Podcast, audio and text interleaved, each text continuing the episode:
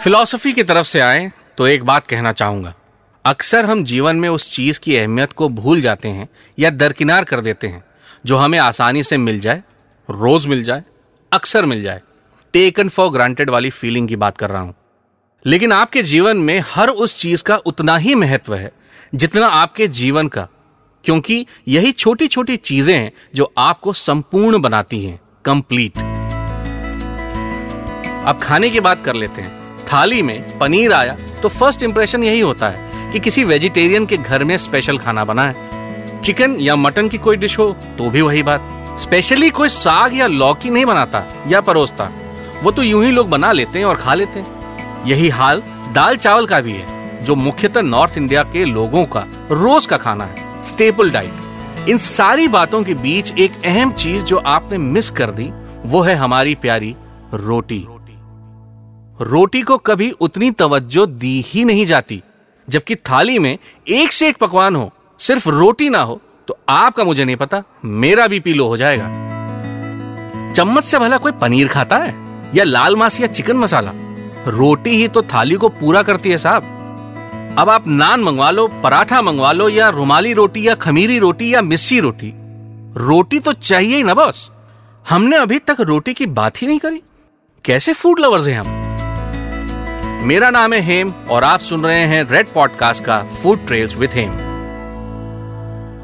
पाँच हज़ार साल तो सिर्फ़ साइंटिस्ट बता पा रहे हैं कि इंदस वैली सिविलाइजेशन में लोग रोटी खाया करते थे। लेकिन कई हिंदू पुराणों के मुताबिक रोटी और पूड़ी का ज़िक्र कई बार मिलता है। दक्षिण भारत के कई मंदिरों में, जहाँ एक तरफ़ पत्थरों पर बनाई गई कलाकृतियों में हमें इडली की तरफ़ इशारा मिलता है वहीं कई जगह रोटी और पूरी जैसे पकवानों की नक्काशियाँ भी मिलती हैं। 1600 शताब्दी में तुलसीदास जी ने रामचरितमानस में भी रोटी का वर्णन किया है। कुल मिला के रोटी समूचे भारत के ईटिंग हैबिट का हिस्सा रही है और इस पर चर्चा करना ज़रूरी है। इसीलिए आज के इस फ़ूड ट्रेल्स में मैं, यानी कि हेम, आपको बताऊँगा रोटी के जन्म, यानी बर्थ विस्तार, यानी एक्सपेंशन और प्रकार, यानी कि टाइप्स ऑफ़ रोटी के बारे में। जैसे किसी भी वॉशिंग पाउडर को एक समय ऐसा था, जब सर्फ कह दिया जाता था, कि भैया एक किलो सर्फ दे दो। अब दुकानदार चाहे एरियल दे, टाइट दे या निर्मा, कोई फ़र्क नहीं पड़ता। वॉशिंग पाउडर माने सर्फ। वैसे ही, आटे को पानी के साथ सान कर या माड़ कर या गूंद कर, उसे तवे पर सेका जाए तो वो रोटी हो जाती है। लेकिन फ़र्क आता है इस बात से कि आटा है कौन सा। उत्तर भारत में मुख्य रूप से खाई जाने वाली रोटी गेहूँ के आटे से बनती है, और अगर उसे हाथों के बीच में चांटे लगाकर गोल किया जाए तो वो चपाती कहलाती है। चपेड़ मार के बनाई गई रोटी इज़ एक्चुअली चपाती। ये गोल और पतली होती है। गरम गरम थाली में आ जाए तो वाह और एक लेवल ऊपर तो तब, जब उस पर पड़ जाए देशी घी की पतली सी धार। वाह, मुँह में पानी आ गया। है कि नहीं? सच्ची बताओ। अरे भाई साहब, अभी तो आठ दस तरीके की और रोटियों के बारे में बताना है, जरा संभाल के। दक्षिण भारत में बड़ी पॉपुलर है अक्की रोटी। अक्की माने चावल फॉर द ऑब्वियस रीजन दक्षिण भारत में गेहूँ कम, चावल की पैदावार ज़्यादा है। चावल के आटे को पानी में गूंद कर तवे पर सेक कर बनाया जाता है अक्की रोटी। जिसे कोरमा, करी या मिक्स वेज के साथ काफ़ी पसंद करते हैं। साउथ से सीधा एक्सट्रीम नॉर्थ चलते हैं पंजाब। मक्के के आटे में पानी से गूंद कर और हाथ से उसे गोल आकार में लाकर तवे पर सेकने से बनती है मक्के दी रोटी और उसे ठंड के मौसम में पंजाब के हर घर में गर्मा गर्म सरसों के साग के साथ खाया जाता है। साइड में होता है ताज़ा गुड़ का एक छोटा सा ठेला। एक गरम कौर और थोड़ा सा गुड़। Life is just so good हमारे यहाँ लखनऊ में एक फ़ूड जॉइंट है।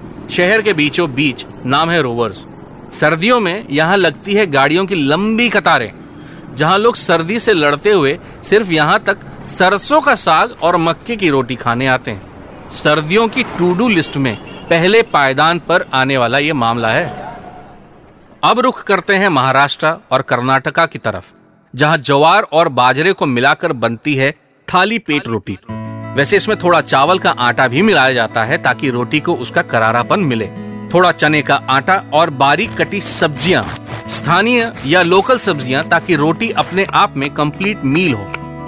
और भाई साहब, खाते भी किस चीज़ से हैं? सिर्फ़ घी से। मैंने खुद खाई है और क्या बवाल चीज़ है, इसका अंदाज़ा बिना खाए आप नहीं लगा सकते। अब महाराष्ट्र से ऊपर आते हैं राजस्थान की तरफ़, जहाँ की रोटी ने डीलक्स थालियों को पहचान दी। किसी भी रेस्टोरेंट में रोटी वाली थाली अगर स्पेशल है तो उसे डीलक्स थाली बनाती है एक एक्स्ट्रा मिस्सी रोटी। है कि नहीं? ये कॉमन ऑब्जर्वेशन है, गलत सही मैं नहीं कहता, लेकिन कभी मौका लगे तो गौर ज़रूर करिएगा और मुझे डीएम करके बताइएगा मेरे इंस्टाग्राम हैंडल पे। मेरा इंस्टाग्राम हैंडल है एट हेमू है ना दो कप आटे के साथ एक कप बेसन, थोड़ी कुटी लाल मिर्च, भुना हुआ जीरा पाउडर और कभी कभी कसूरी मेथी को पानी के साथ मीस कर बनाते हैं मिस्सी रोटी का आटा। और उसे चपाती की तरह दोनों हाथों से दबा दबा के बनाते हैं मिस्सी रोटी। शेप में गोल और खाने में क्या ही बताऊँ। फिर कहोगे कि मुँह में पानी ला देता है, फिर गायब हो जाता है। वैसे मुझे जितना खाना खाने का शौक है, उससे ज़्यादा उसे बनाने का और दोस्तों को खिलाने का भी। तो फ़िक्र ना करिए, आप और हम अब दोस्त बन गए तो मुलाकात भी अब जल्द होगी। और हो सकता है कि मैं आपको कुछ बना के खिला दूँ। भारत में व्रत का प्रचलन है और व्रत में और आम दिनों में फ़र्क बहुत साफ़ साफ़ है। दोनों के नियम अलग हैं। एक तरह का प्रॉमिस कह लीजिए या डिसिप्लिन कि एक फला तारीख को मैं ये पर्टिकुलर काम करूँगा या यूँ कहिए कि ये पर्टिकुलर काम मैं नहीं करूँगा। It is very similar to what you call break the knee fasting is healthy ये किसी को बताने की ज़रूरत नहीं है। और इसीलिए व्रत का खाना भी हेल्दी है।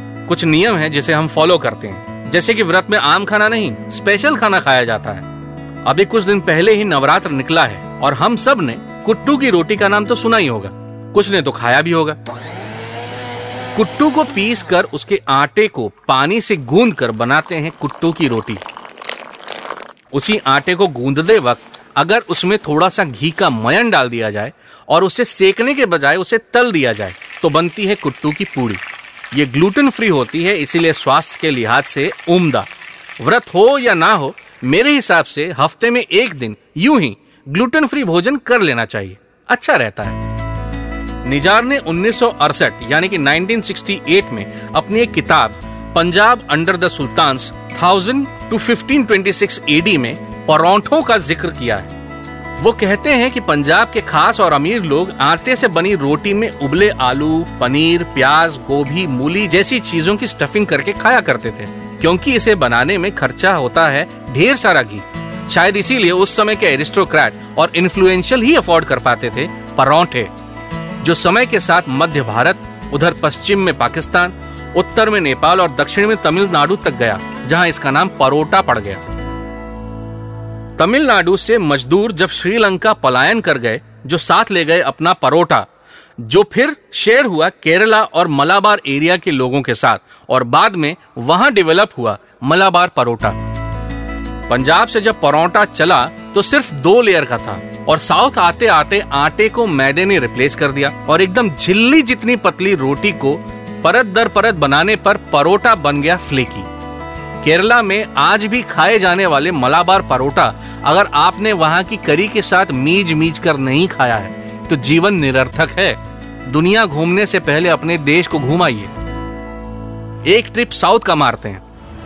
हर गली में खाने पीने की इतनी धमाकेदार वैरायटी कि मैं ये पॉडकास्ट अगले दस साल ऐसे ही चला सकता हूँ। खैर, फिर कभी किसी एपिसोड में सिर्फ़ केरला डिस्कस करेंगे। अब बात करते हैं अवध मुगल काल में जन्मी हिंदुस्तान की अपनी सिग्नेचर रुमाली रोटी। नाम से अंदाज़ा लगा ही लिया होगा आपने कि रुमाल जैसी पतली और बड़ी, इनफैक्ट नॉर्मल रुमाल से डबल साइज़ की रोटी जो हवा में उछाल दी जाती है, मुगलई और अवध कुजीन का अभिन्न हिस्सा है। इसी में लपेट के कबाब खा लीजिए या करी वाला कोई भी item rumali roti is just amazing Hyderabad में भी रुमाली रोटी फ़ेमस है because of the obvious reason similar culture अभी तंदूरी रोटी, नान और खमीरी रोटी रह ही गई। उसके बारे में भी अलग से एपिसोड करूँगा, क्योंकि वो हैं तो रोटियाँ, लेकिन इन्फ्लुएंस है मिडिल ईस्ट का। बात पीटा ब्रेड की भी होगी और शावरमा की भी। एक और एपिसोड में मुलाकात और चर्चा का रहेगा इंतज़ार। सुनिएगा ज़रूर, और ये वाला एपिसोड कैसा लगा, मुझे मेरे इंस्टाग्राम हैंडल हेमू हैना पर ज़रूर बताइएगा।